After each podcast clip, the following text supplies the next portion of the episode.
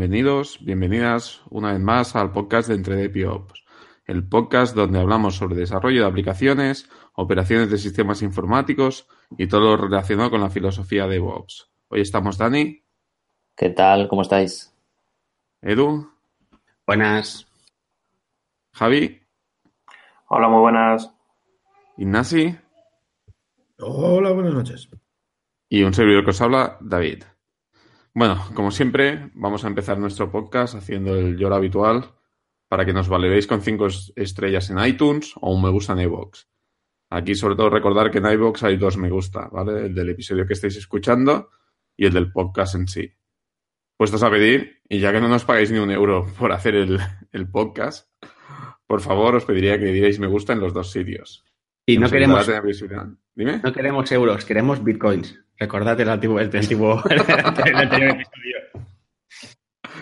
Pues bueno, cualquier, cualquier cosa que nos dé, que nos dé, que nos dé dinerito.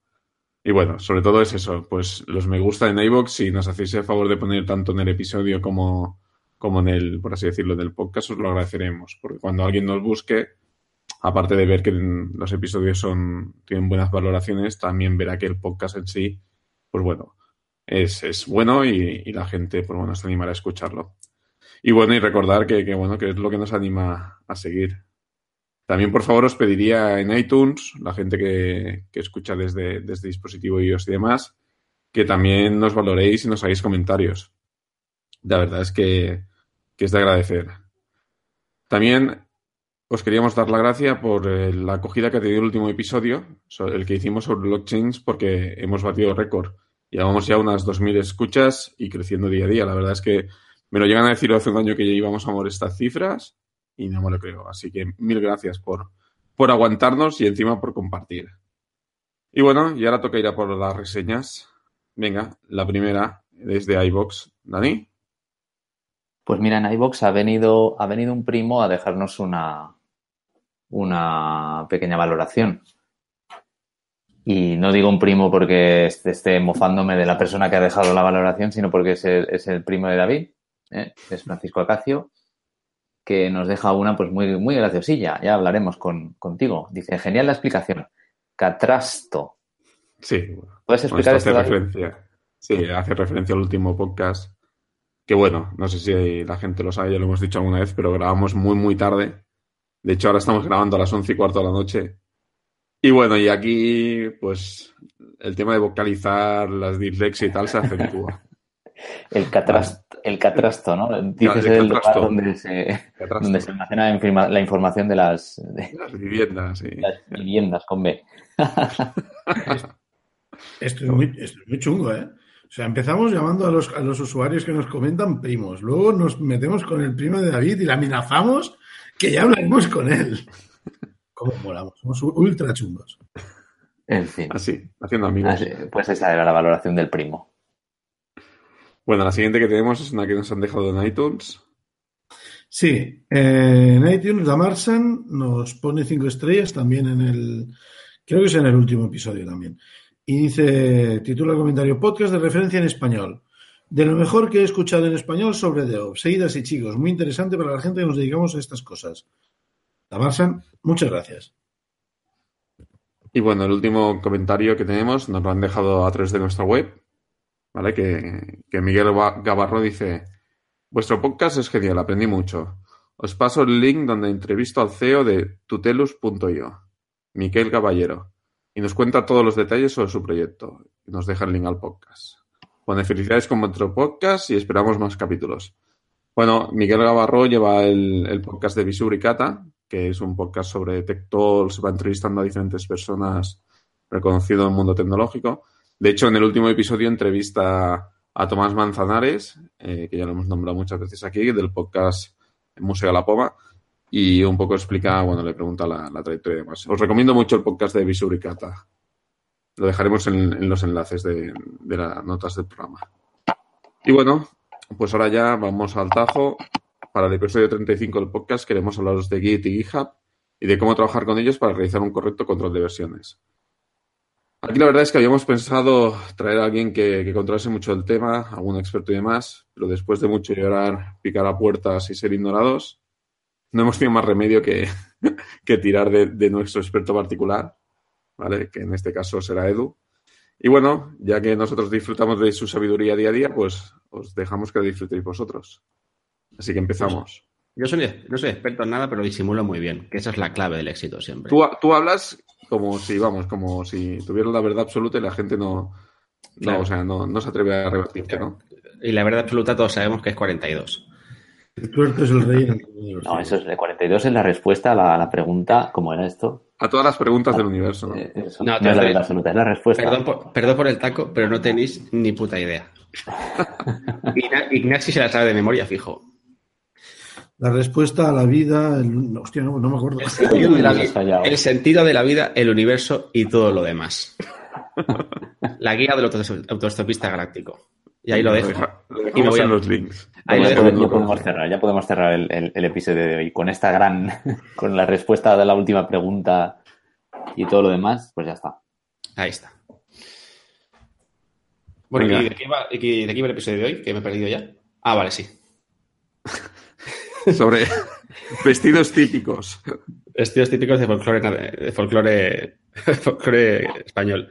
Sí, no, trajes que llevaran. eh, ropa que llevara al Center. Bueno, va, venga, un poco, un poco- un poco de seriedad. Un poco de seriedad. Hoy vamos a hablar de, de un poco de Git y de GitHub y cómo trabajar un poco y algunas buenas prácticas en general de, de estas herramientas. ¿No? ¿Era esto? ¿Era esto? Sí, ¿no? Sí, me he perdido. Ah, esperas que te digamos que algo. empezar a Venga, tú, ¿no? Ah, no sé, a lo mejor queréis decir algo, luego solo No, monopolizo. no, te hemos lanzado la zanahoria y, y tienes que empezar a Ah, correr. Vale, yo es que soy más de pepinos. Bueno, eh, bueno, porque, pues primero vamos a empezar, ¿por qué Git? ¿Por qué Git y por qué no Subversion? ¿O por qué no Bazar? ¿O por qué no eh, Mercurial? Pues yo creo que ahora mismo, eh, cuando se habla de control de versiones, todo el mundo, prácticamente todo el mundo, conoce Git. Eh, Git empezó como una herramienta que creó Linus Torvalds para desarrollar el kernel porque se enfadó con, con SourceKeeper, creo que era, que era una herramienta que, a pesar de ser de, de- de pago, de, de código cerrado, eh, la empresa, no recuerdo el nombre de la empresa que lo desarrollaba, decidió pues dejar de ser tan amable con los servidores del kernel y Linus Torvalds se enfadó con ellos y pues me hago yo uno. Y pim pam. Y en dos días me hago un control de versiones. Así porque puedo. Entonces empezó a ganar popularidad a pesar de ser una herramienta un poquito complicada de utilizar. Al principio era muy era todo muy low level todos los comandos eran muy farragosos pero bueno ha ido evolucionando cada vez tiene más porcelain commands que se llaman comandos más alto nivel que te simplifican el día a día y la verdad que ahora mismo yo creo que casi todos los, menos los de Ubuntu que usan Bazar, porque Ubuntu mola más siempre haciendo sus cositas a su manera, prácticamente todo el mundo utiliza Git. Hablando, bueno, el- ahora mismo, sí, el, repositorio o el lugar donde buscar proyectos open source por, por definición es GitHub, que solo soporta Git. Entonces, eso ya dice mucho. Hace, hace años el, el principal repositorio, fuente de proyectos open source era SourceForge, pero se quedó muy, muy, muy atrás, sin funcionalidades nuevas, sin renovar la, interfaz de la web, que era muy, muy, muy de los, och- muy de los 90, perdón, iba a ser de los 80 y en los 80 la web eh, es que no existía, pero web, perdón. Eh, y, y es lo que vamos a hablar, Git y GitHub y, y un poquito unas buenas, eso, unas buenas prácticas, consejitos y cómo trabajamos nosotros o cómo se trabaja en general con ellos. No sé si queréis matizar aquí, aquí algo vosotros, chicos. Yo sí. Yo quería añadir que, bueno, ya no existe, o al menos públicamente no, pero también había mm, el site de Google de Code. Ah, correcto. Sí, bueno, y también el de Microsoft, ¿no? Tenía un, ¿sí? una... Sí, también Microsoft unos años tuvo, no sé si lo sigue teniendo, un site para proyectos. Y luego está el Sabana de GNU. Que Bueno, no. Sí, no, no, no quería comentar Sabana porque como es muy de GNU es, es como otro nicho, ¿no? Pero bueno, en general así, más, más global eran SourceForge o el que dices de Google Code, que al final cerró porque GitHub le comió el terreno, el fondo. Y le comentaba migrar a GitHub, por ejemplo, cuando, cuando decidió cerrar. ¿Alguna cosilla, chicos, que decías, Dani? ¿Querías hablar? Sí, sí, una, no sé si lo vas a definir más estrictamente, pero ¿qué, o sea, si tuvieras que definir qué es una herramienta de control de versiones, qué características tiene y para qué sirve. Pues una herramienta de control de versiones, un, CV un CSV, no, CSV, nunca me acuerdo, que siempre confundo con CVS, que era uno de los antiguos control de versiones, o un SCM, Source Control Management, es una herramienta que te permite eh, eh, ir guardando los diferentes cambios que vas haciendo en tu código de una manera que puedes volver hacia atrás en la historia de los cambios de tu código, por así decirlo. Es como un, es como un historial de lo que vas a, cómo avanza tu código hacia adelante, ¿no? Lo que vas cambiando. Y así tienes una forma eh, de diagnosticar qué pasa, qué pasó en un momento dado, porque puedes llegar a comparar dos versiones en el tiempo. ¿Sabes? Así a grandes rasgos se, se, podríamos decir que es eso. Vale. No sé si hay una definición más formal, pero de una forma práctica es esto, en el fondo. Podemos ir a Wikipedia, que seguro que lo explica de putísima madre. No, pero no, no está muy bien. Para ser tú, para ser tú está muy bien. Para ser yo que desgrabo está, está muy bien, sí, la verdad que sí. A veces hasta tengo momentos de lucidez. Entonces, así hablando un poquito de, de en general de más lo que los, los, sistemas que he comentado que existen, una de las características principales de Git o una factor diferencial es que es distribuido. ¿Qué nos referimos como distribuido? Si vamos a Subversion, que era el, estándar hace años de, de, control de versiones, porque también era de código abierto, era open source y todo el mundo lo podía usar, un servidor se podía montar en tu casa o podías usar un proveedor externo, era centralizado y con esto hablamos de que había un repositorio central y todo el mundo subía su código y lo bajaba de allí. No había otra forma de trabajar. Además, otra característica que tenía, que era un poco eh, molesto, en el, por así decirlo, es que no podías eh, comitear código, que comitear podíamos, se podía decir que es el hecho de subir ese código al repositorio o, confirmar que está ahí, ¿no? Como grabarlo. Eh, es que necesitabas conexión con el repositorio central. Entonces, si no tenías conexión, no podías hacer commits, con lo que todos los cambios que hicieras iban a estar ahí esperando a que tú pudieras tener conexión para poder subirlos. Con lo que era un no, no podías trabajar offline en el fondo. Y eso, pues, era un handicap que había. La diferencia con Git, por ejemplo, es que no es así, es distribuido. Eso significa que, a pesar de que puedes tener un único punto central, un repositorio Git central, podías, se pueden tener N. Y tú puedes, entonces hay una coordinación o una integración entre ellos que tú puedes, eh, como ocurre con GitHub, que hablaremos más adelante, tú puedes subir el código a uno, pero otro, un compañero tuyo puede subirlo a otro. Y tú puedes integrar los cambios de una y otra, puedes ir integrándolos entre ellos. Es más complicado de trabajar, pero es viable. Y otra de las características es que todos los usuarios tienen una copia local del repositorio, con lo que sí que pueden comitear estando offline y en cualquier momento lo que harían es sincronizar su repositorio local con uno de los remotos que decidan. Normalmente se trabaja con uno, lo normal es trabajar con uno central. Pero, por ejemplo, proyectos como el kernel grandes sí que tienen muchos repositorios y van haciendo integraciones, hay una coordinación y, unos flows de trabajo de cómo se integra el código. Pero eso es, un proyecto como el kernel de Linux que es enorme y porque hay un montón de gente contribuyendo. Otros proyectos tienen más un enfoque a tener un, repositorio central donde todo el mundo comitea, donde todo el mundo baja código y lo sube allí. No sé si tenéis alguna duda o más o menos. Javi creo que quería hablar también. Yo lo que quería comentar de antes era que durante algún tiempo hubo una especie de batalla entre Mercurial y, Git. Y entonces eh, la gracia que tenía esta batalla armamentística entre los grandes era que los dos se iban copiando ideas que tenían el otro. Entonces, de esa forma, eh, hemos conseguido tener tanto un Mercurial como Git que tienen todas las funcionalidades que tenía el otro. Y entonces, eh, han establecido muchas, muchas, muchas funcionalidades que no estaban al principio. Bueno, quiero recordar por que... Un lado estaba, por un lado estaba Bitbucket, que estaba con Mercurial, y GitHub, que estaba con Git. Y entonces, al final de todo, ahora Bitbucket tiene Mercurial y Git y ya casi nadie recuerda al Mercurial. Pero bueno. Quiero recordar una anécdota sobre, sobre Mercurial, que el desarrollador de Mercurial decía que Git tenía más masa crítica, o así decirlo, porque Linux Torvalds empezó unos días antes a desarrollarlo. No, sí, haciendo la bromita, ¿no? Tengo entendido que no he usado nunca Mercurial, pero tengo amigos que han trabajado con él hace años y que era un poquito más sencillo que Git. O sea, no era tan navaja suiza, por así decirlo. La ventaja o desventaja de Git es que no te marca una forma de trabajar, puedes hacer cosas distintas de muchas formas y Mercurial tiene como un, un, unos procesos, unas pautas más concretas de hacer. No, no, no te permite hacer eh, cosas de formas distintas, sino tiene una forma normalmente de hacer las cosas, para bien y para mal. Hay, hay un artículo, es un poco viejo ya, o, o bueno, yo lo leí, intenté, estoy intentando encontrarlo ahora, que comparaba Git y Mercurial comparando a MacGyver y a James Bond. Eh, sí, lo he leído.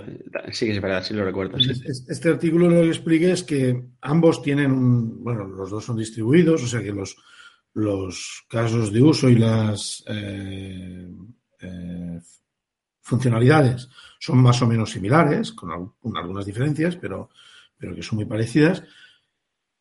Pero que sobre todo la, ventaja es que Mercurial es para cada funcionalidad y para cada caso de uso una implementación. Y Git es un poco más flexible y te permite combinar herramientas un poco más, de una forma un poco más flexible.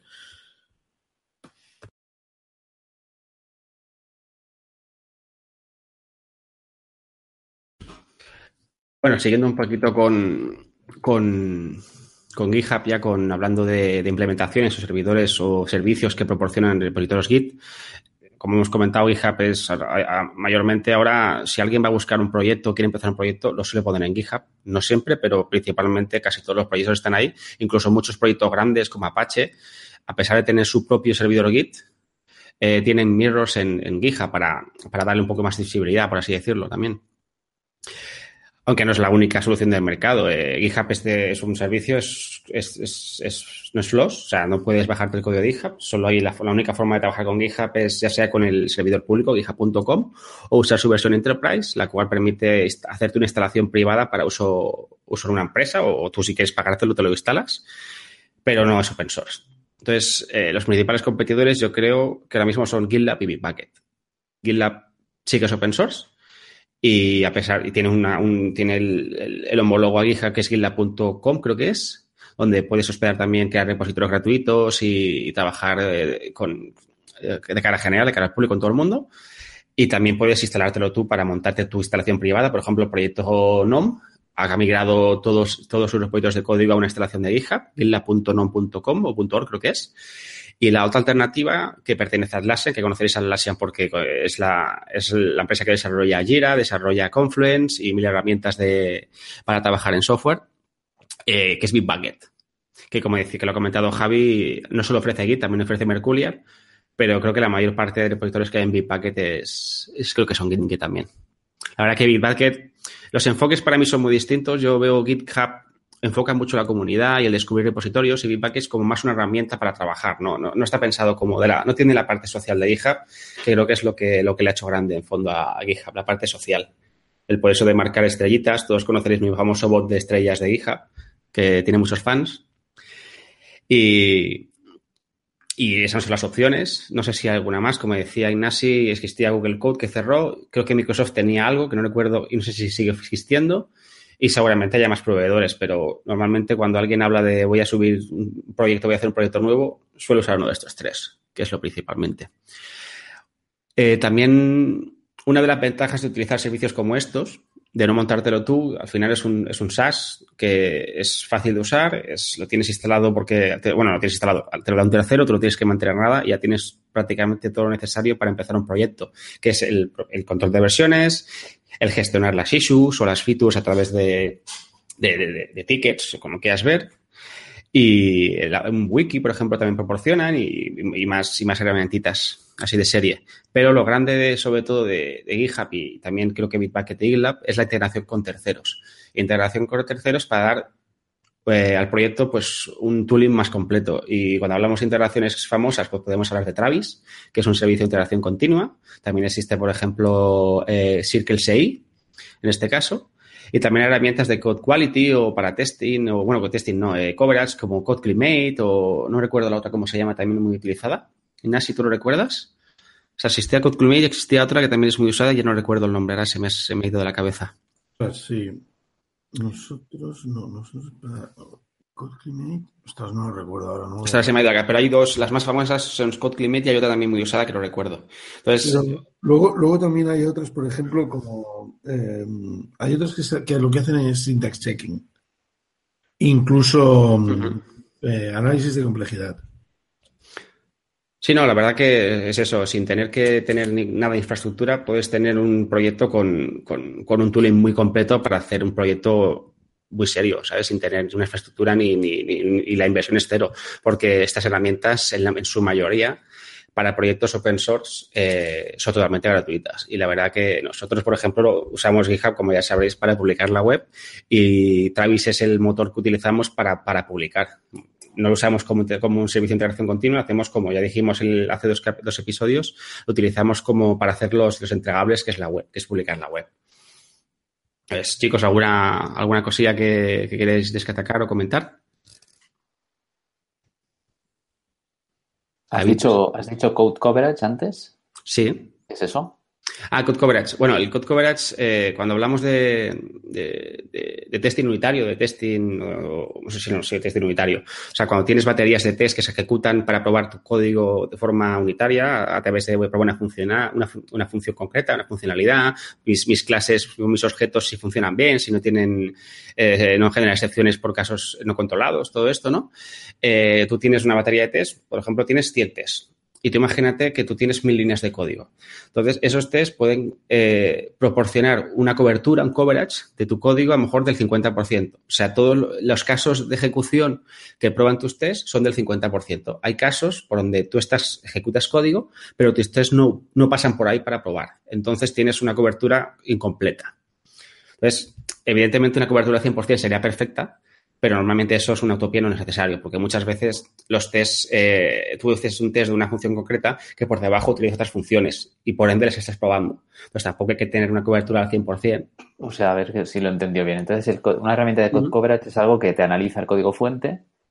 Eso lo que hace es eh, evaluar tu, coger pues, tu código. Trozos que nunca se ejecutan o que sí que se ejecutan y te hace, te hace una valoración de, de qué parte de tu código nunca se ha probado con esa batería de test. Lo que hace es ver a partir de la salida o la ejecución de los tests, qué partes del código son probadas por esos tests y las vale. que no. Eso, vale, es lo que te dice en el fondo, ¿vale? Eso sería. Y lo ideal, claro, si pudieras tener un 100% de coverage, sería la. Muchas uh -huh. Si lees libros de, de, de, estas temáticas, te dirán que la obsesión por el 100% no, no, no, es necesario. Al final, unas coberturas altas son buenas, son 80, es depende del, al final es depende del tiempo y cómo sea tu código. Pero no hace falta que pruebes función a función. Puedes probar una función, una funcional muy de alto nivel, con un test unitario, con N test unitarios, que allá por debajo ya te hagan los test de las funciones que se usan como, como ayuda de esa función más de, más, más de alto nivel, por así decirlo. Tampoco soy un experto, ¿eh? pero bueno. Ya, ya, ya, ya.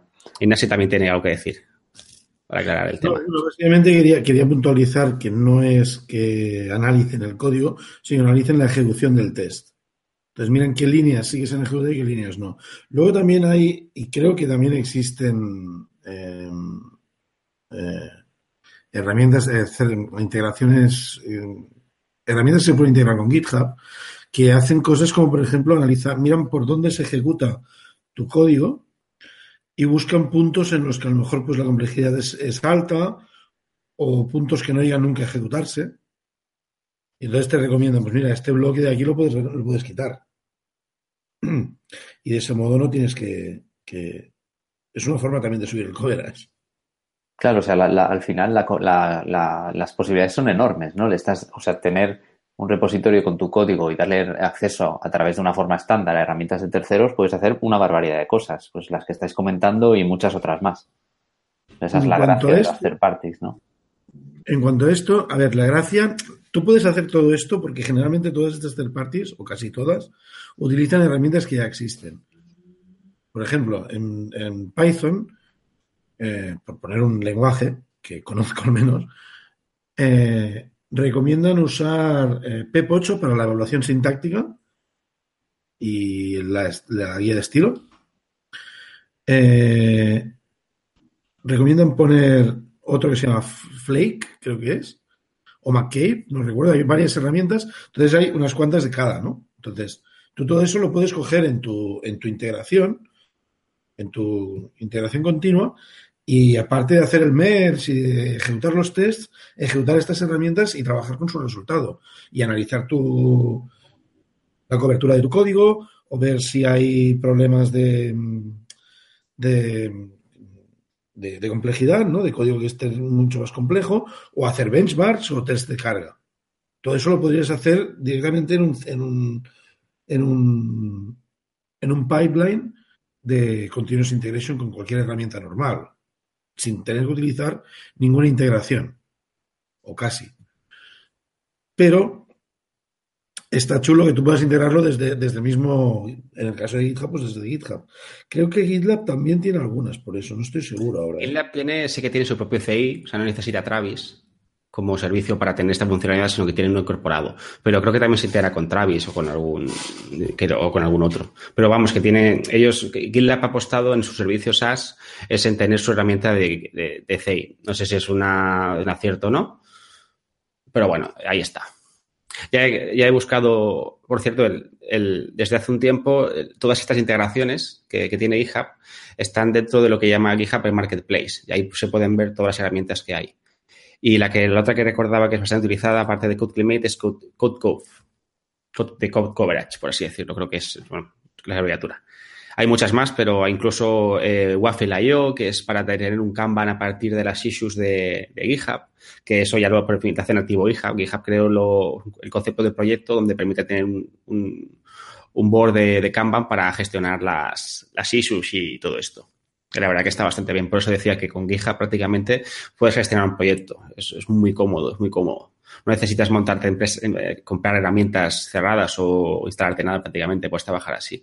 Nosotros en el trabajo, por ejemplo, usamos GitHub Enterprise, tenemos instalación on-premise nuestra y la verdad que es una buena herramienta. No es la mejor, pero el hecho de que trabajes como trabajares con GitHub es un punto y es cómodo, la verdad. No es la mejor, pero la verdad que yo la encuentro bastante cómoda y va mejorado bastante estos últimos años. Supongo por la presión de, GitLab, que ha ido metiendo muchas funcionalidades nuevas y GitHub se ha tenido que poner las pilas para no perder el mercado. Y bueno, si no veis nada que, que hay que comentar y tal, seguimos un poquito avanzando ¿no? en, el, en el guion. No sé si podría no sé si podría ser interesante explicar un poco también que existen eh, herramientas de code review, pero bueno, es. Bueno, de hecho, de hecho, yo iba a preguntar a Nach por, por eh, un, suceso que tuvo hace tiempo, ¿no?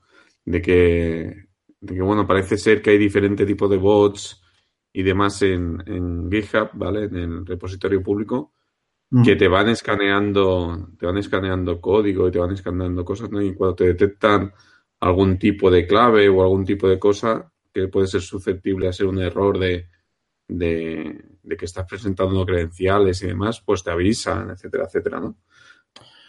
A ver, hay, Sí, lo que pasa es que esto no es algo que tú elijas sobre tu repositorio de código. ¿eh?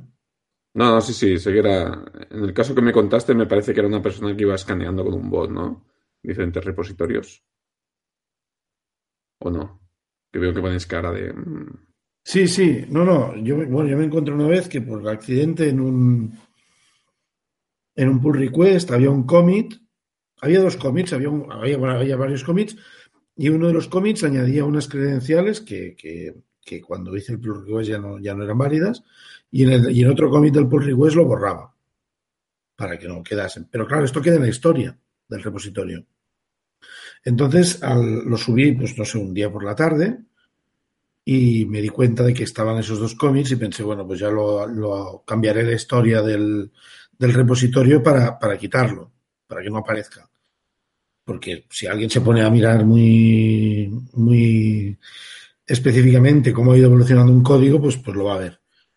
Y se le puede ocurrir intentar usarlas o, lo que sea. Estaban desactivadas, pero da igual, por si acaso.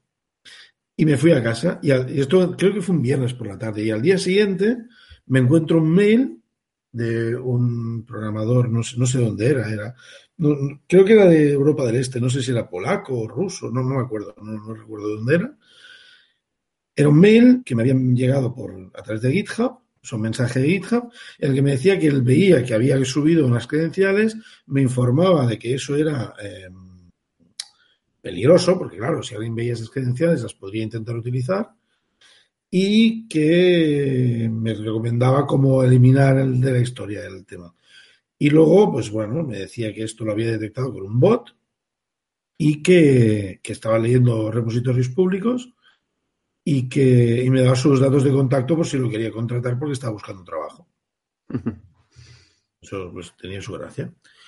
Y luego conozco un caso, el caso de una empresa, es una empresa, bueno, está aquí en España al menos, es, es de Madrid, se llama Source, y ellos lo que hacen es, eh, se miran todos los repositorios que encuentran de código y hacen creo que lo que hacen algo machine learning entonces analizan pues cómo hacen el código y luego los, los, los las inteligencias artificiales que construyen con esa con esos códigos que han analizado se los proporcionan a empresas que utilizan que crean software para pues para detectar best practices o, antipatrones o cosas así. Creo que hacen algo así. No sé si lo he explicado bien. Si nos oyen, alguno nos podría escribir y explicar lo que, lo que he dicho mal. Ok. Si os parece, vamos agilizando al siguiente punto, ¿vale? Que nos estamos entreteniendo mucho aquí. Venga, Edu, dale caña. Edu no se acaba de dar cuenta que está en mute. Estoy muteado, es el sueño de, es el sueño de muchos, pero por suerte el mute lo controlo yo. Pues, bueno, avanzando un poco en el tema, vamos a hablar ya de la parte más práctica de, de, de cómo trabajamos algunos o cómo se suele trabajar con Git. Eh, claro, hay muchas formas, pero quizá estas serán las, las, más típicas. Entonces, primero hablaremos de lo que consideramos, al menos yo sí que considero que son los tres pilares básicos eh, de trabajar con Git, que son los repositorios como tal, como os decías, distribuido Git, las ramas dentro del repositorio y las pull requests. Los repositorios, pues, es donde se almacena el código, ¿no? Como os decía, el Git es distribuido. Y hablando un poco de en, en, en,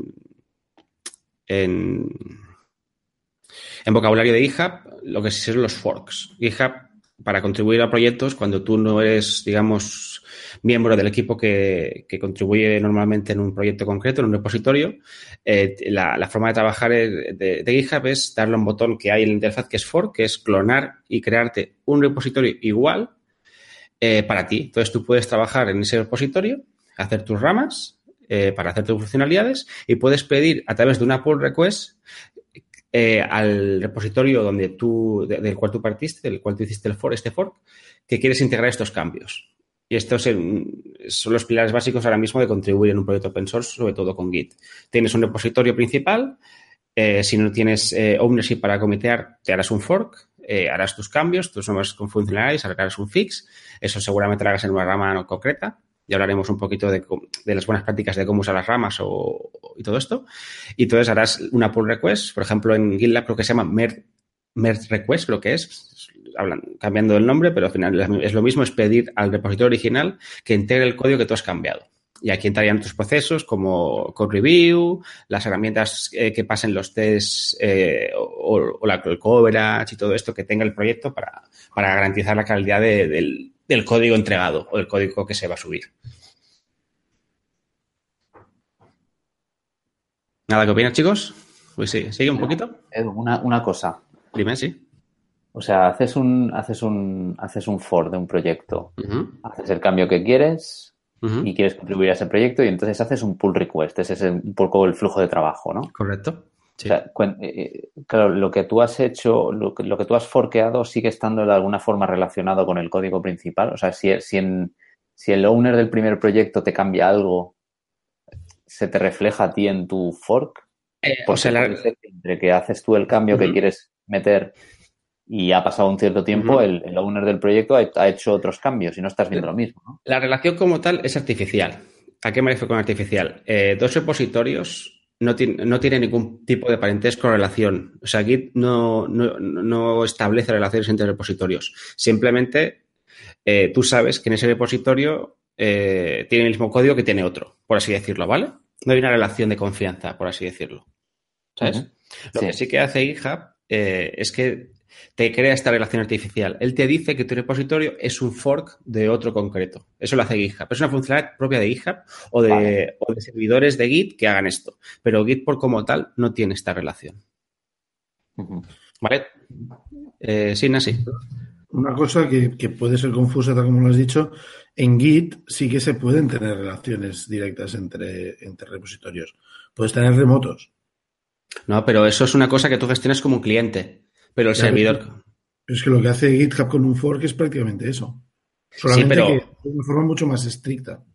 Sí, pero me refiero que la relación, tú no tienes ningún tipo de relación, tú simplemente tienes diferentes puntos donde subir tu código. Pero esa relación es artificial, es tuya, no es que la, se establezcan los servidores entre ellas. Cuando me refiero que es artificial, es que los servidores entre sí no se conocen. Eres tú como cliente, como usuario, que conoces que esos repositorios son, eh, tienen el código, este, este código común pero no es una relación, no, es como, por ejemplo, una federación de Haber, que todos los servidores se conocen entre ellos y son primos hermanos. No, me refería a esto. O sea, la relación tú la conoces, pero no está forzada, lo sabes tú. O sea, yo puedo coger eh, el código de un repositorio de Git, de GitHub, bajármelo y subirlo a GitLab. Y tener ese código en ambos, en, en ambos, servi en ambos servicios. Pero la relación la he creado yo. Yo sé que el código es el mismo, pero entre ellos no se conocen. A eso me refería cuando que la relación es artificial, por así decirlo. O sea, no está impuesta por el por Git como tal. Era... Pero bueno, el matiz que se dice, sí, es verdad que tú tienes varios remotos eh, y sabes que están todos, pero te digo, es tuya. Otra persona puede tener otros y no sabes los que tienes tú, ¿no? Por así decirlo, por eso que es artificial, es, es, es tuya. A eso me refiero. No sé si es estrictamente muy, muy, muy exacta la, la, definición que estoy dando, pero yo lo veo así, ¿no? O sea, no, no es una relación eh, de padre e hijo. Entonces, un tema, un tema, Edu. Entonces, resumiendo lo que decía Dani, entiendo que si tú tienes un for y se actualiza el original, el, tu for no se actualiza. Eh, correcto. Tú tendrías que ir descargándote los cambios constantemente vale. del repositorio original y subiéndolos a tu for para mantenerlo al día, por así decirlo. Pero es... una cosa que yo me he encontrado y, y confirmarme que es así. Uh -huh. Cuando yo, por ejemplo, eh, volviendo al ejemplo de Dani, yo hago los cambios y hago un pull request para, para juntar mis cambios de mi repositorio al, al, original. ¿Vale? Sí que me he encontrado, bueno, me encontré en, en un ejemplo práctico, bueno, que me pidieron unos cambios y yo iba actualizando, iba haciendo cómics sobre mi repo y digamos que yo pensaba que el pull request hacía como una congelación de la imagen de mi repo y entonces decía, vale, pues quiero mezclar los cambios, ¿vale? Estos cambios con ese cambio, con el cambio original, con el repositorio original. Pero no, yo hice después commits y mi pull request se iba actualizando además con mis commits. Lo con lo cual la persona que hacía el review podía ver todos mis, mis cambios hasta el momento que lo aceptaba. Lo que tú pides, cuando tú haces una pull request, tú lo que estás pidiendo es eh, que un origen y un destino, que son ramas, ramas uh -huh. que pueden, las pull requests siempre son entre ramas, pero pueden estar en repositorios distintos, ¿vale? O sea, tú puedes hacer una pull request de un mismo repo entre dos ramas, ¿no? Esto uh -huh. quede claro, ¿vale? No tiene por qué ser un fork para hacer una pull request, puede ser un, un fork, eh, un pull request de, de, una rama a otra de tu mismo repo. Entonces, lo que ocurre es que tú estás pidiendo, quiero integrar mi rama A en rama B. Entonces, cuando a nivel de interfaz lo que te representa GitHub es las diferencias de los estados finales de esas dos ramas. Entonces, si una rama avanza o la otra avanza, eso se va actualizando siempre. Por eso, si tú comiteas de nuevo en tu rama, uh -huh.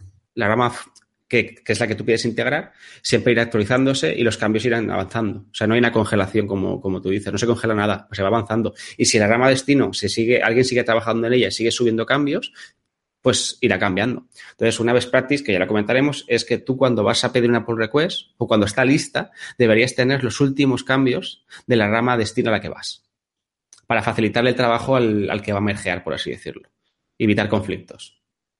Porque ah, puede haber conflictos. O sea, tú quieres solo tener un. O sea, solamente querrías tener que mostrar o tener que hacer decidir al que va a mergear. Mergeo o no mergeo. La, tomar la decisión sobre lo que realmente tú quieres cambiar. Que no haya cosas confusas como que, ostras, este tío eh, va, viene de dos, de dos, de dos commits atrás y, y estos cambios. Lo que se suele pedir, o la best practice, es que tú eh, cuando te pueden pedir cambios de cómo has implementado o, o, o, el, o, el, estilo del código que has seguido, que no es el que sigue el proyecto, pero, pero en el momento que te digan que todo está ok, te pedirán que solo hagas que la, el, la merge, el merge fuera, sea sin conflicto. O sea, que los conflictos vale. los resuelvas tú en tu lado para que él pueda hacer el botón. Hay un proyecto que a lo mejor bueno, les da igual. Con lo cual, entonces, eh, lo que entiendo es que el merge, el resultado final de un merge no es nada automático. Es un tío, que es el owner del proyecto, que decide cómo y, de qué forma se van a merger esas dos ramas, ¿no? ¿De qué cojo de aquí y qué cojo de allí, o no? No, no, no. O sea, al final lo que te presenta GitHub, eh, si lo haces con GitHub, porque lo podéis hacer con, el, con, los, con una herramienta de Git, no hace falta que lo hagas en GitHub. GitHub te da una, te da una facilidad que es tener un botoncito que te hace ese, ese trabajo por ti. Pero si hay conflictos, si, si, cuando hablo de conflictos es que la rama origen y la destino se han tocado líneas o ficheros igual, en los mismos ficheros. Y hay un conflicto. Oye, no sé qué línea en esta línea que pongo, lo de un sitio o lo de otro. Eso es un conflicto. Entonces, no sé, hasta ahora GitHub siempre ha tenido malas herramientas para hacer esto, por no decir no tener nada, y es una cosa que se suele hacer desde, desde la, la herramienta de trabajo del, del, programador, del editor o del líder. ¿no? Entonces, lo normal es, es lo que te decía, que tú te resuelvas esos conflictos en tu rama de origen, en tu rama con tu funcionalidad, lo que te estás tocando. Entonces, el botón de GitHub eh, solo hará que integrar y no tener que hacer nada más porque no hay conflictos. Eso es, aparte, es que no te deja la GitHub. Muchas veces no te deja ni darle al botón porque hay conflictos. lo recuerdas. no recuerdo bien exactamente las casuísticas, pero más o menos GitHub te, te, dice que puedes o no puedes. Te dice, hoy no puedo porque hay conflictos, tienes que resolverlos, que es lo normal. Es un flujo estándar hacer eso. Se suele hacer así. Y luego una pregunta rápida. Eh, aquí, como decía Dani, al final necesitas que alguien valide ese pull request o que algo valide ese pull request. ¿Se puede poner, eh, tengo dudas, ¿eh? y es algo que hemos hablado alguna vez nosotros, ¿puedes hacer que necesites de doble validación de ese pull request? El problema es que a nivel de, como herramienta GitHub te permite poner unos checks que si no están pasados no puedes darle el botón. El botón está deshabilitado. Esos checks son pues que las herramientas que tengas integradas hayan dado un OK. O sea, si tienes una herramienta de, una herramienta de como Travis para pasar los tests, otra herramienta de coverage como CodeClimate, entonces esas herramientas dan un resultado.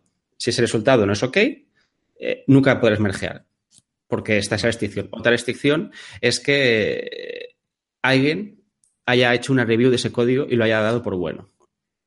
Pero ahora mismo GitHub solo, te, solo permite restringir eso a una persona. O sea, que sí o no. No puedes decir N personas. Eso ya tienes que ser eh, un, pacto de caballeros. Oye, si no hay dos que han dado OK, no mergeo. Porque GitHub solo permite restringir a que haya habido alguno.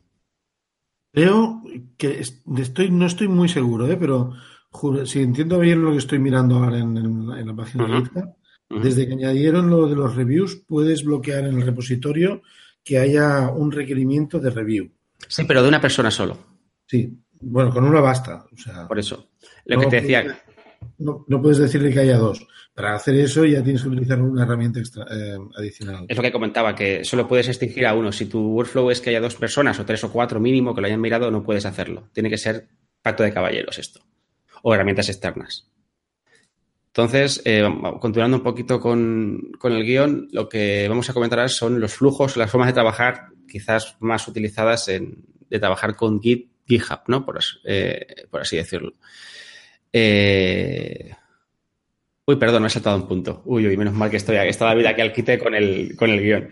Perdón.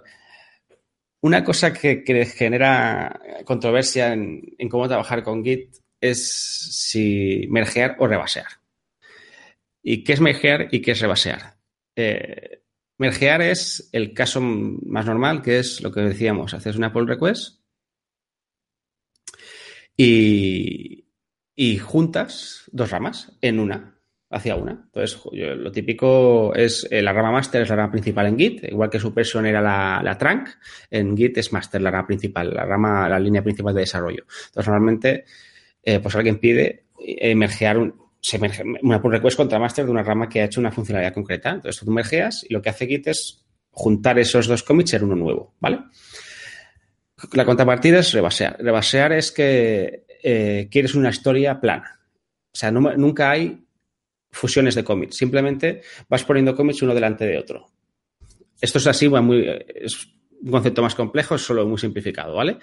Eh, ¿Qué diferencias hay entre uno y otro? Si tú miras el grafo que te genera Git, porque no deja de ser un grafo, un, grafo dirigido de cómics que van avanzando, de puntos de cambios en código, eh, es que cuando estás mergeando, ves una. Si vieras el árbol, verías eh, una flecha hacia una línea hacia arriba con puntitos que son estados del, código, commits. Verás que sale una, ramificación, una rama, y se vuelve a juntar esa rama con la rama principal.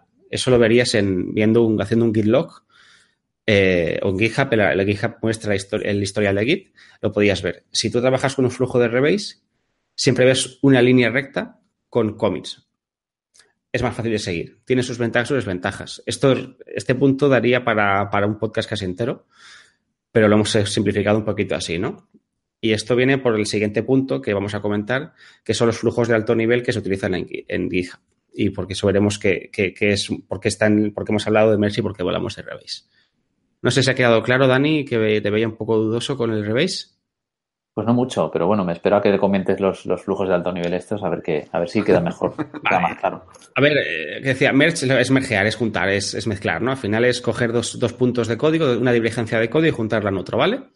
Entonces tú ves a nivel de GitHub, tú ves que eso, eso, eso ha pasado. Tú ves un origen, un, o sea, un, un, código original, una, eh, una divergencia de código y cómo ese código vuelve a juntarse. Tú verías un, o sea, verías un, un es que claro, no puedo dibujar, es complicado esto. Eh, o sea, tú tienes la línea recta, que es la rama principal, y verías una flecha que sale hacia afuera, tiene sus puntitos, sus cómics en, su, en esa propia rama, y otra flecha que se une e, interse e intersecciona con la rama principal. Eso es un merge.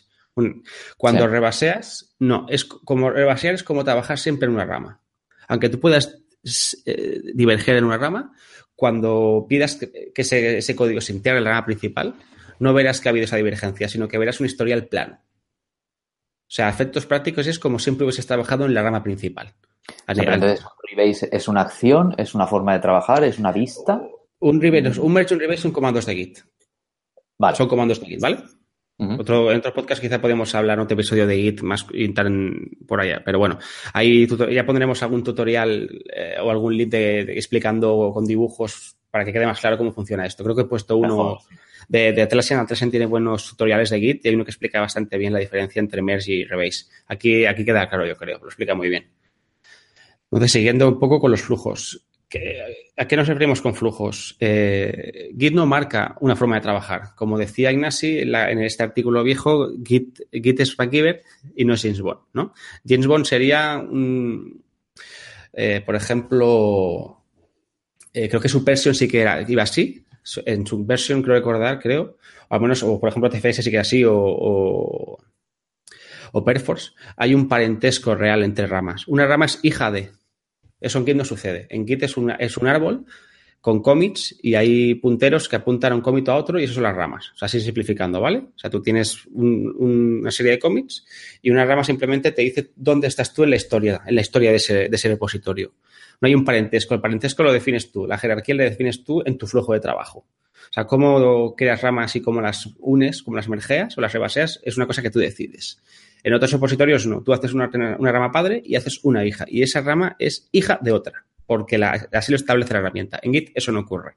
Con lo que hay que establecer una serie de flujos para que todo el mundo trabaje de una forma concreta y, y, se y, y, no, y no cada uno haga lo que le da la gana, en el fondo. Al final hay unas normas y esas normas son los flujos que, se siguen en un proyecto, que sean unos u otros. Entonces, eh, los más conocidos, o yo creo que los más representativos, son Git Flow y GitHub Flow. GitHub Flow, es más simple, lo voy a comentar primero, es lo que hemos hablado antes en GitHub. Hay un repositorio principal, con fork o no, depende si tú eres, eh, tienes permisos para contribuir en ese proyecto directamente o no. Tú harías una rama, harías tus cambios y harías una pull request. Y esa pull request se mergearía. Ese es el flow. Tengo un mega principal que es master. Voy a hacer un cambio. Quiero hacer una funcionalidad o arreglar un, bug. Hago una rama de feature, acabo, me hacen, pasa sus procesos, sus integraciones con Travis, con CodeCreamer, con lo que sea, en caso que las tenga, incluso con review de algún, de algún owner del proyecto. Y cuando todo eso esté ok, pues alguien le daría el botón mergear. Y ese es el flow. Es muy sencillo. Y es lo, el que siguen la mayoría de proyectos de GitHub y de muchos proyectos. Porque es muy sencillo y la verdad que es, es suficiente para trabajar de una forma ordenada. Y luego estaría Kitflow, que es un flow muy complejo para mi gusto, pero tiene una serie de ventajas para ciertos tipos de proyectos. Y voy a intentar explicar por qué. Eh, Gitflow es, un, está, es más cercano a un, a, un, a un proceso de integración continua. ¿Por qué? Porque tú constantemente haces pequeños cambios que vas integrando, van pasando, van pasando los tests o, las baterías de test que tengas y, ese código va subiendo, se van convirtiendo en entregables o en, o en, un servicio que se despliega en algún sitio, ¿vale? Pero te imagínate la casuística de una aplicación de escritorio, una aplicación de Android. Esa aplicación tú tienes que distribuirla. No es un servicio que tú actualizas cuando tú quieres. Entonces, ¿qué ocurre con esto? Que tú no tienes el control de quién está utilizando una versión u otra, porque tú no puedes controlar quién se está actualizando la versión. Entonces, no te interesa quizá estar constantemente haciendo actualizaciones. Aparte, sería molesto. Te imagínate una aplicación de, de, iOS o de Android que se actualiza cada cinco minutos, a cada cambio que hace un, desarrollador. Sería muy molesto. Entonces, lo que, lo que te soluciona Gitflow es esto. Gitflow tiene una metodología que te permite ir eh, acumulando cambios o features que tú vas implementando y en un momento dado decides que eso se convierte en una release, en una release, en un, en un entregable. Y es una versión X, que normalmente versionas. Tú en, en Gitflow la diferencia es que, estás obligado a versionar, que tienes tags de Git que marcan un punto de la historia que es una versión, la 1.0, la 2.0, la 3.0, como tú versiones. En GitHub Flow eh, puedes tener releases o no si no quieres, depende del proyecto. Normalmente un proyecto open source tiene versiones porque es más fácil traquear a la gente que tiene problemas en qué estado del código está. Pero si tú tuvieras un servicio propio y utilizas o, vas encaminado a ir a integración continua o continuous deployment o, delivery, eh, no, versionas, simplemente vas eh, haciendo cambios, esos cambios se integran, pasan los controles y suben, y, así constantemente. Y siempre que hay un problema, sigues fixeando, sigues hacia adelante. Si hay un problema, yo no voy hacia atrás, simplemente fixeo el problema y vuelvo a comitear. Con Gitflow no funciona así. Con Gitflow eh, lo que establece es una serie de ramas eh, por defecto, más allá de la master, que es la principal de Git. Una de ellas es develop, que sería una rama que es la que se utiliza para ir congelando y ir acumulando las, funcionalidades o, normalmente o fixes que vas que quieres entregar en la próxima versión. Entonces, es un flow muy complejo, pero para ciertas casuísticas es, es, es cómodo, porque hay tooling sobre, sobre este flow, que te digo, este flow es impuesto. Tú, nadie te dice que puedas comitear aquí o allá, porque no te lo impide. O sea, tú puedes comitear donde te dé la gana. Por eso tienes, necesitas estos flows. Entonces, para evitar equivocarte, hay tooling, por ejemplo, eh, el, cliente de Git de, Atlassian, SourceTree, integra este flow. Él, puede ser consciente y, y, puedes configurarlo para que sepa que funciona así el repositorio y sabe qué tiene que hacer en cada momento, porque hay unos, digamos, unas unos conceptos de alto nivel, que es crear feature, que hacer un back, una release, o sea, hacer un backfix, hacer una release o hacer una, una feature, y él sabe qué tiene que hacer. Crear una rama de tal forma y luego sabe dónde tiene que integrarla sin que, tiene, sin que tú tengas que hacer nada. Por eso son flows concretos, porque hay una forma de trabajar establecida. Hay un artículo que estará en las notas del blog que hemos puesto, que no recuerdo el, artículo, pero de quién creó o quién definió este, este, este, este flow a partir de su experiencia propia. A mí no me gusta este flow, pero tiene, tiene use cases que son que encajan bien. Para, por ejemplo, nuestra web, pues no tiene ningún sentido. ¿no? Porque nosotros cada vez que hacemos un pod sube, un, artículo sube. O si corregimos algo de un artículo que estaba mal, sube. No tenemos que hacer nada más.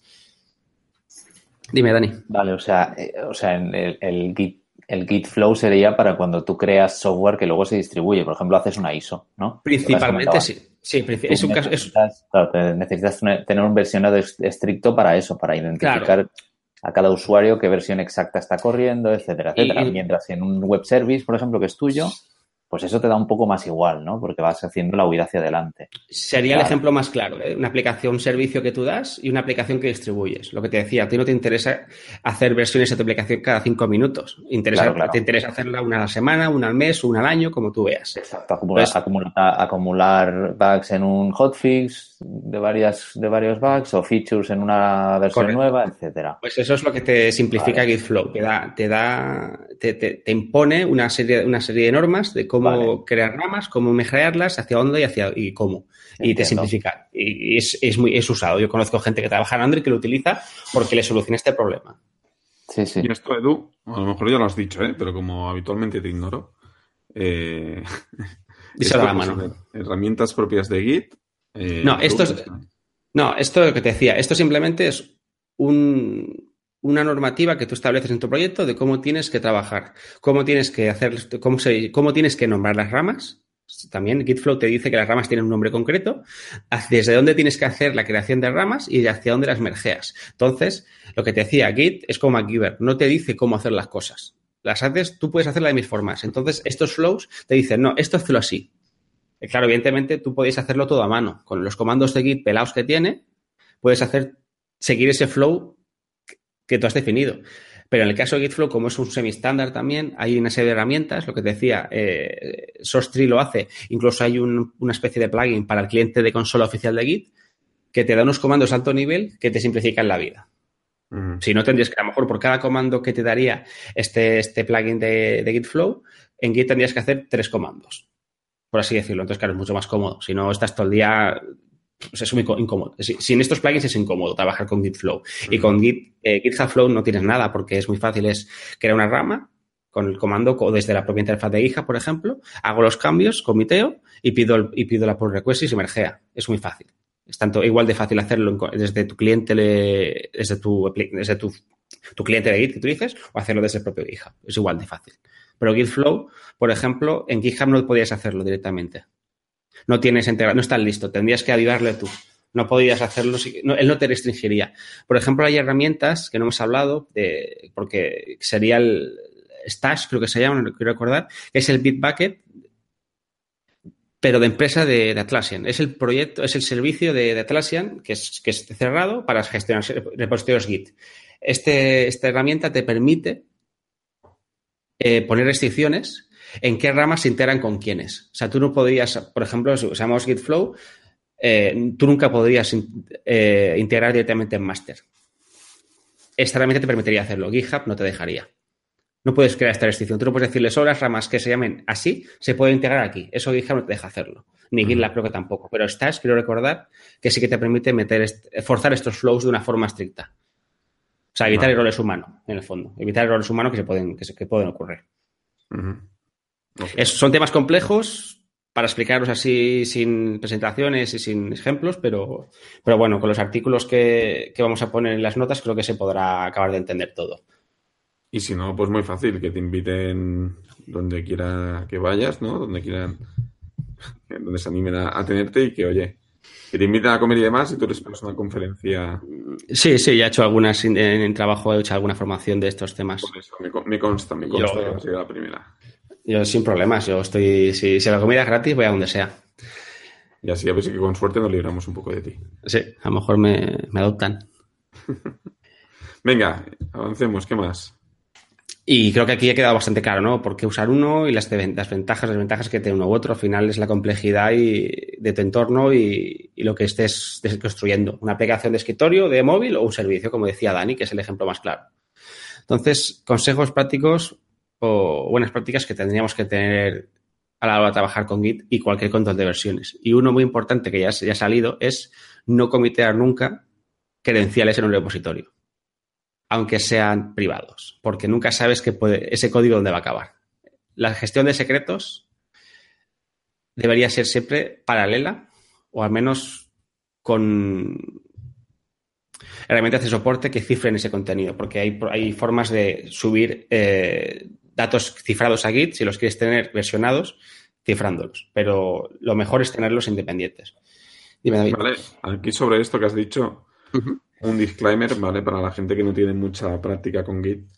Y va en referencia un poco de lo que habéis explicado de la historia, ¿no? Cualquier acción que queda, queda luego en la historia del Git. Yo he visto gente que ha subido credenciales, le hemos dicho, oye, cuidado, que hay credenciales. Y dice, ay, sí, perdona. Ha borrado credenciales, ha hecho otro cómic, dice, ya está. Listo. Pero claro, eh, cuidado. Correcto. Esto es una cosa que diferencial de Git respecto a otros eh, sistemas de control de versiones, que un fichero, o sea, un cambio, no desaparece de la historia. Lo que tú decías, si tú un momento has metido algo, lo puedes quitar en el futuro, pero no en el pasado. ¿Vale? Pero hay otras herramientas, como por ejemplo Perforce, que es, que es una herramienta de control de versiones de, eh, privada de pago, que tú puedes eliminar un fichero del repositorio y desaparece de toda la historia, porque funciona de otra forma.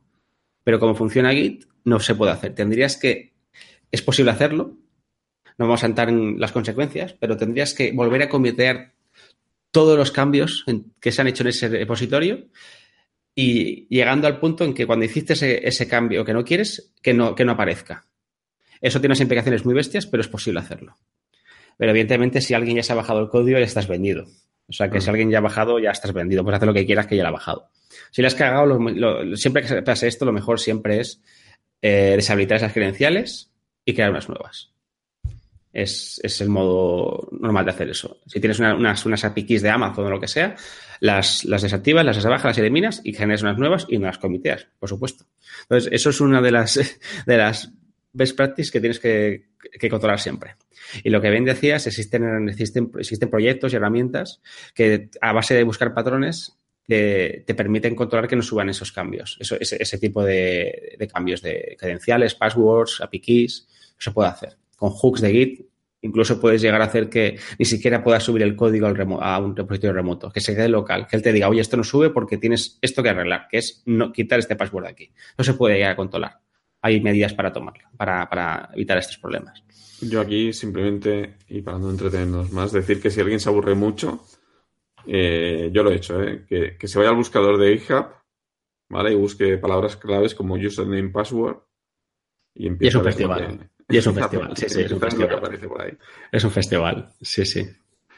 Venga. Luego, luego más, más best practices, que esto yo creo que ya no es de Git o de GitHub, es, es, es hacer baby steps, siempre hacer cambios pequeños, porque hacer una pull request eh, que alguien tiene que revisar que has cambiado 50 ficheros y 10.000 líneas, no se la va a mirar ni Dios.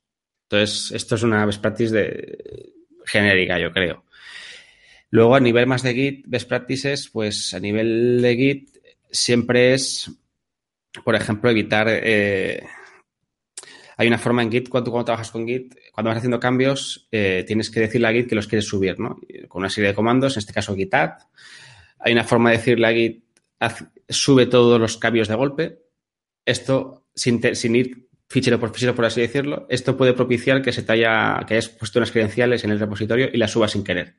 Entonces, hacer un git punto, que es, para mí es una, un, un antipattern. Yo siempre intento subir los ficheros uno a uno, eligiendo los que quiero, así me evito subir algo que no quiero subir sin querer, porque a todo el mundo se le escapa el dedo.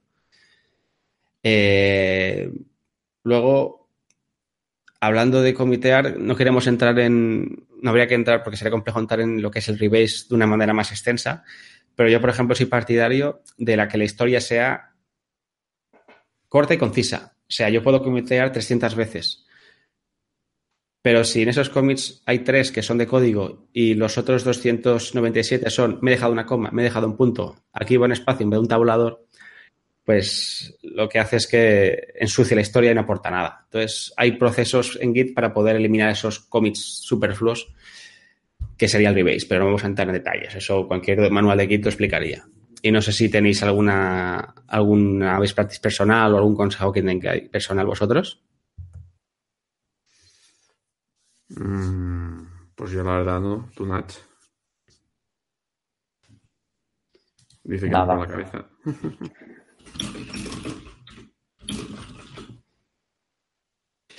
Y ya tampoco vamos a entrar más en consejos y tal, porque te digo, hay mucha información en internet y los artículos que vamos a poner y los links en, las notas ya, ya, ya, ya son lecturas largas y, interesantes para que podáis aprender vosotros por vuestra cuenta. Y lo último que vamos a hacer es comentar algunas eh, herramientitas para trabajar con Git de uso común y que os pueden ayudar bastante. Eh, está el propio CLI de Git, que es muy potente y se puede hacer todo, evidentemente. Es un poco complejo, sino eh, de entrada Git es complejo, es complicado utilizar y usar el CLI es difícil, pero para mí es algo importante de conocer porque te permite saber cómo funciona Git por debajo. Y cuando entiendes cómo funciona Git por debajo, eh, puedes hacer cualquier cosa, sabes deshacer cualquier problema y, y al final es, yo creo que lo importante siempre de una tecnología es conocer las tripas. Aunque luego tú sepas que hay un botón que hace A, a lo mejor ese botón por debajo hace unas magias que tú deberías conocer. Esto en el mundo seguro que Dani lo, también lo apoya. Cuando trabajas con networking, siempre tienes el CLI y tienes la interfaz gráfica. Yo creo que aunque tengas la interfaz que te hace todo simple, conocer el CLI es importante para saber cómo moverte por, la, por, esa appliance o por, ese, esa, esa herramienta. CLI, CLI, CLI siempre. Por eso al final creo que es importante. Pero evidentemente para el día a día siempre hay interfaces gráficas que, que, te, que tardan mucho trabajo y te simplifican. Eso cada uno. Eh, WordPoint, Yo, creo que es que, yo siempre creo que los atajos son buenos siempre que conozcan los caminos largos. Porque quien conoce el camino largo, cuando se pierde, cuando el atajo no, funciona, sabe cómo, cómo, llegar al destino. Y así el CLI oficial. Luego hay tools de, de consola también de CLI que te ayudan un poquito porque te dan, digamos, eh, herramientas de más alto nivel o integraciones concretas con GitHub. Eh, yo he puesto en algunas, por ejemplo, existe el, cliente Hub, que lo que hace es sobrecargar el cliente de Git con eh, funcionalidades propias de GitHub, como hacer un fork, hacer una pull request, abrir una issue. Entonces, si trabajas mucho con GitHub como tal, te ayuda. Otras serían, otros ejemplos son GitSom, GitSpindle, existen, luego pondremos los links, bueno, los veréis en las notas. Y luego también, eh, si vais a trabajar con Gitflow, porque, porque lo veis que, es, que, se encaja en vuestro proyecto, existe un, una extensión de Git que es Gitflow, en concreto un fork que se llama AVH, que es el que está mantenido, que te da estos comandos de alto nivel para, para seguir el flow, que te, el Git flow. O sea, cuando veáis el, la herramienta y veáis el documento donde se explica este flow, veréis que ayuda bastante. Y luego están las herramientas gráficas, eh, que, las más conocidas quizás son SOS3 y SmartGit. SOS3 es la de Atlassian, está muy bien, es multiplataforma, bueno, menos Linux. SmartGit creo que funciona en todas las plataformas, pero creo que es de pago. Y ahí luego hay GitKraken, GitHub, hay un montón de clientes para diferentes GitTower, para, si buscáis en Google tenéis infinitos. Y luego creo que Ignacio quería comentar un poquito las integraciones con IDES editores que existen para, si quieres directamente desde tu herramienta de edición o de programación, trabajar con Git. Ver, no, no, tampoco quería entrar mucho en detalle. Básicamente es que, claro, la gente utiliza, los, al programar se utilizan editores o, o, entornos de desarrollo y al fin y al cabo, pues eh, los entornos de desarrollo quizás lo hacen un poco más a menudo. El tema de gestionarte todo como un proyecto eh, y está bien mirarse, pues para el IDE que uno use o para el editor que uno use, qué interfaces hay. Cada uno tiene las suyas. Hay, hay muchas, hay muchas distintas, las de por ejemplo, IntelliJ de, o otros, otros IDEs de, de JetBrains o las de Visual Studio Code o, o, bueno, Eclipse también tenía las suyas y creo que NetBeans también.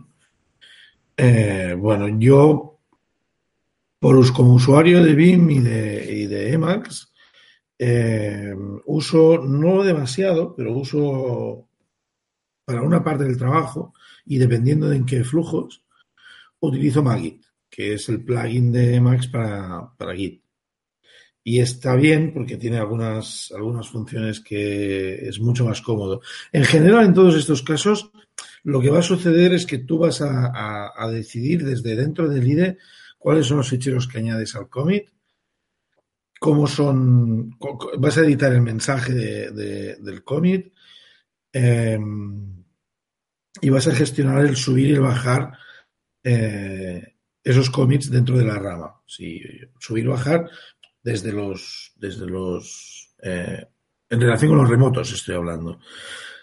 O crear nuevas ramas y todo esto. Entonces, claro, si ya estás acostumbrado a trabajar con un entorno, con un editor, es interesante mirarse qué opciones tienes y, qué tal funcionan. A mí, por ejemplo, cuando trabajamos con pull requests en GitHub, eh, Magit tiene, al menos tal como lo tengo montado yo, todavía no acaba de funcionar bien eso y tengo que salir a la línea de comandos a hacerlo. Pero bueno, es, es, es un ejemplo. Creo que eso es más por un problema de la miseta. Y bueno, y con esto ya creo que hemos tratado los puntos principales que queríamos hablar sobre Git, sobre GitHub. Hay muchos puntos que, como os he dicho, sobre todo de Git, se podían hacer episodios concretos, pero es difícil explicar este tipo de cosas de voces sería, es muy difícil. Por eso ya pondremos ciertos recursos para que podáis profundizar más en, en esos topics para el que quiera o no, conozca, o no los conozca. Pues muy bien. Pues nada, toda una clase magistral de Edu. La gente que nos escucha, si se le ha hecho pesado, que sepáis que esto es lo que tenemos que aguantar nosotros día a día Vale. Día a día que nos vemos tanto, ¿eh? Sí. ¿Por qué no, ¿por qué no quieres tonto? Pero bueno. Entonces, bueno, eh, simplemente daros las gracias por estar ahí. Y si os gusta nuestro trabajo, por favor, corred la voz, valorar con cinco estrellas en iTunes y me gusta en iVoox. Ya sé que somos unos pesados, pero bueno, al final es lo que, lo que nos ayuda, ¿vale? Y ya sabéis dónde encontrar nuestro podcast eh, podéis buscar en, por Entredepiops en iVoox y en iTunes, en nuestra web que es, es www.entredepiops.es y en nuestra cuenta de Twitter arroba entredepiops. Eh, y por favor, dadnos mucho feedback, que es de agradecer y es lo que nos ayuda a mejorar. Pues nada, llegados a este punto, nos despedimos. Dani. Hasta la próxima. Edu. Nos vemos. Ignasi. Hasta otra. Y aquí los más avispados eh, se dan cuenta de que Javi hace rato que no, no, ha intervenido, ya tiene un problemilla con la conexión y me ha pedido que, que lo despida. Así que un saludo de, de Javi y de quien nos habla David. Adiós. The centuries, the endless string of memories, through the progress and the waste. Still the rivers flow, the sun will blow, the seeds will grow, the wind will come and blow it all away. are just a memory replaced.